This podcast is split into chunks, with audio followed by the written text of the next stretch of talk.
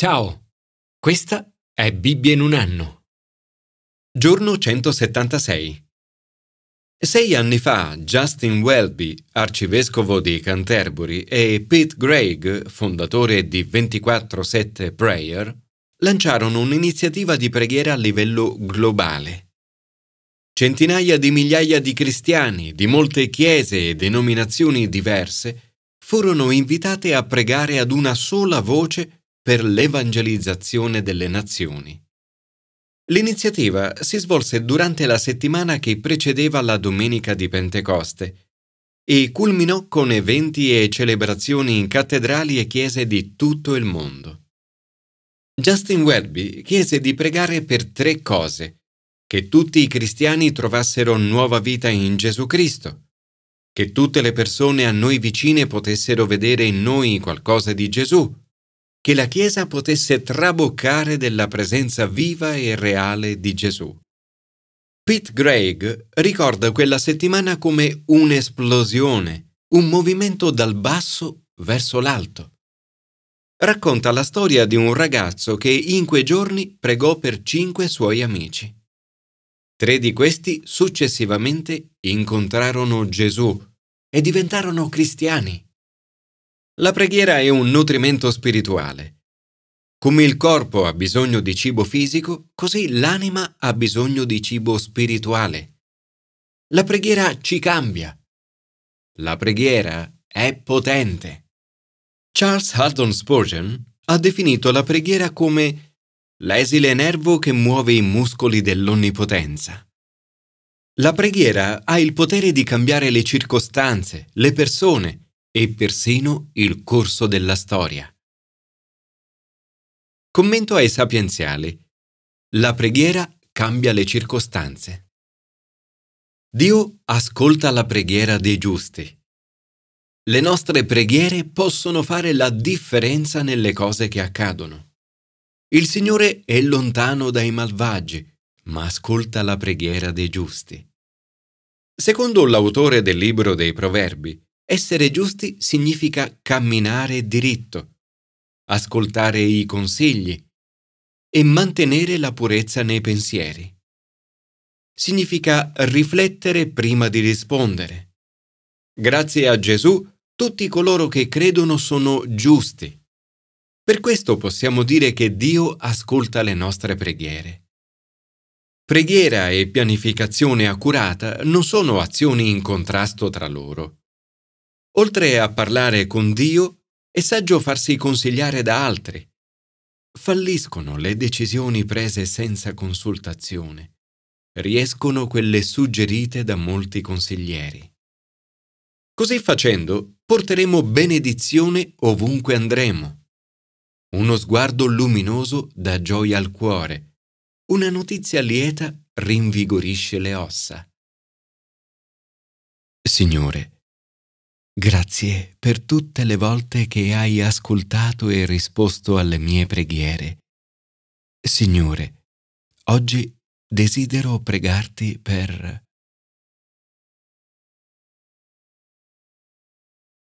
Commento al Nuovo Testamento. La preghiera cambia le persone. Cosa rendeva la prima Chiesa così potente? Un elemento importante è sicuramente la vita di preghiera. 1. Pregare regolarmente. Per i primi cristiani la preghiera è un'abitudine regolare. È scritto mentre andavamo alla preghiera. Non pregano soltanto da soli, ma anche insieme e regolarmente. 2. Pregare nel nome di Gesù. La preghiera cristiana è potente perché non si prega nel proprio nome, ma nel nome di Gesù. Nella città di Filippi Paolo viene seguito più e più volte da una donna sensitiva, che si occupa di pratiche occulte ed è chiaramente sotto l'influenza demoniaca. Dopo molti giorni Paolo decide di intervenire. Si rivolge allo Spirito e dice, In nome di Gesù Cristo, ti ordino di uscire da lei. E all'istante lo spirito uscì. Il nome di Gesù è così potente. L'unico modo per affrontare il potere demoniaco è attraverso il nome di Gesù. Nessun demone può competere con Gesù. Gesù ci libera dalle forze demoniache, trasforma completamente la vita di questa giovane donna.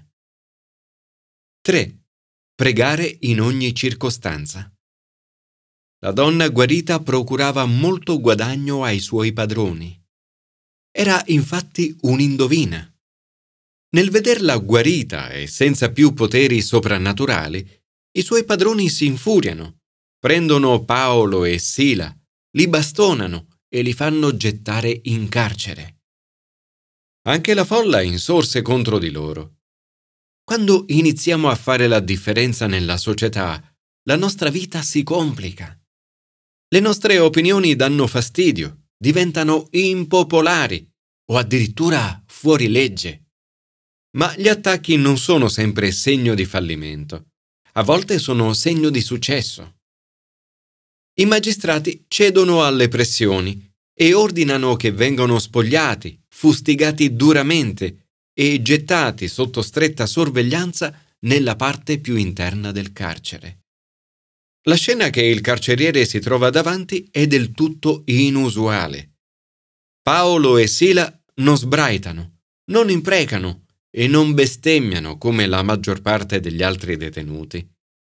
Al contrario, pregano, adorano e cantano inni a Dio. Una combinazione questa di preghiera e adorazione potente. Un terremoto scuote la prigione e tutte le porte si aprono. Nel vedere questo il carceriere decide di togliersi la vita. Pensa che tutti i prigionieri se ne siano andati e teme le conseguenze. Ma Paolo sceglie di non scappare e di portare il suo carceriere a Cristo. Paolo lo rassicura sul fatto che tutti i prigionieri sono ancora lì. Allora il carceriere gli chiede che cosa devo fare per essere salvato? Questa è ciò che si potrebbe definire un'opportunità evangelica. Paolo spiega a quell'uomo tutto ciò che deve fare. Sia lui che tutta la sua famiglia iniziano a credere in Gesù e vengono battezzati. Di colpo la sua vita cambia. Mostra compassione, lava le ferite di Paolo e Sila e apparecchia per loro una tavola. Tutti nella sua famiglia sono pieni di gioia e disposti a farsi riconoscere pubblicamente come cristiani. Diventano membri fondatori della Chiesa di Filippi. Questi eventi sono così chiaramente soprannaturali che Paolo vede in essi la sorprendente potenza di Dio che accompagna l'azione umana delle sue parole. Questo episodio si conclude con i magistrati che si scusano personalmente con Paolo e Sila perché non si erano resi conto che erano cittadini romani e che quindi era illegale trattarli nel modo in cui erano stati trattati. Le guardie si spaventarono, si scusarono, li fecero uscire. Usciti dal carcere, si recarono a casa di Lidia, dove incontrarono i fratelli li esortarono e partirono. La preghiera ha il potere non solo di cambiare la nostra vita, ma anche le circostanze, gli eventi e la vita degli altri. Signore, aiutaci ad essere più simili alla Chiesa primitiva. Metti in noi il desiderio di incontrarci regolarmente per pregare. Grazie per il potere nel nome di Gesù. Signore, fa che la preghiera e l'adorazione siano alla base del nostro agire. Commento all'Antico Testamento. La preghiera cambia la storia. La preghiera non può cambiare il passato, ma può cambiare il futuro. La storia del popolo di Dio, riportata nel libro dei Re, è piuttosto controversa. Più e più volte leggiamo che il popolo di Dio fece ciò che è male agli occhi del Signore. Commettono peccati, praticano la prostituzione sacra, commettono abomini, sono in continua guerra tra di loro. I re si dimostrano deboli e non integri con il Signore. Ci sono comunque eccezioni degne di nota, come Asa. Egli fece ciò che è retto agli occhi del Signore, come Davide, suo padre. Eliminò i prostituti sacri dalla terra e allontanò tutti gli idoli. In mezzo a tutto questo troviamo un commento affascinante. Ma per amore di Davide, il Signore suo Dio gli concesse una lampada a Gerusalemme, facendo sorgere suo figlio dopo di lui e rendendo stabile Gerusalemme, perché Davide aveva fatto ciò che è retto agli occhi del Signore e non aveva deviato da quanto il Signore aveva ordinato durante tutta la sua vita, se si eccettua il caso di Uria Littita. I benefici della fedeltà di Davide a Dio continuano anche dopo la sua morte. Per generazioni Dio continua a rispondere e ad onorare le sue preghiere. A Davide Dio dice, La tua casa e il tuo regno saranno saldi per sempre davanti a te il tuo trono sarà reso stabile per sempre. E Davide prega così. Ora, Signore Dio, la parola che hai pronunciato sul tuo servo e sulla sua casa, confermala per sempre e fa come hai detto. Il tuo nome sia magnificato per sempre così. Il Signore degli eserciti è il Dio di Israele. La casa del tuo servo Davide sia dunque stabile davanti a te. Il Signore ascolta la preghiera di Davide. La preghiera di Davide cambia il corso della storia. Davide vive una vita giusta, se si eccettua il caso di Uria Littita.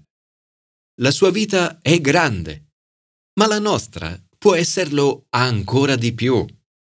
Il Nuovo Testamento ci dice che ogni persona che crede in Gesù si trova oggi in una posizione ancora più grande di quella di Davide. Grazie alla morte e alla risurrezione di Gesù siamo giusti davanti a Dio.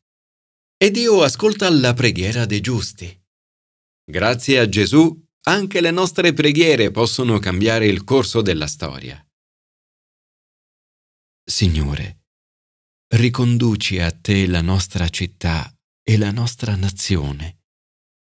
Ti preghiamo di suscitare leader e politici completamente devoti a te, che si impegnino concretamente ad eliminare il male e a portare pace e giustizia nel nostro mondo.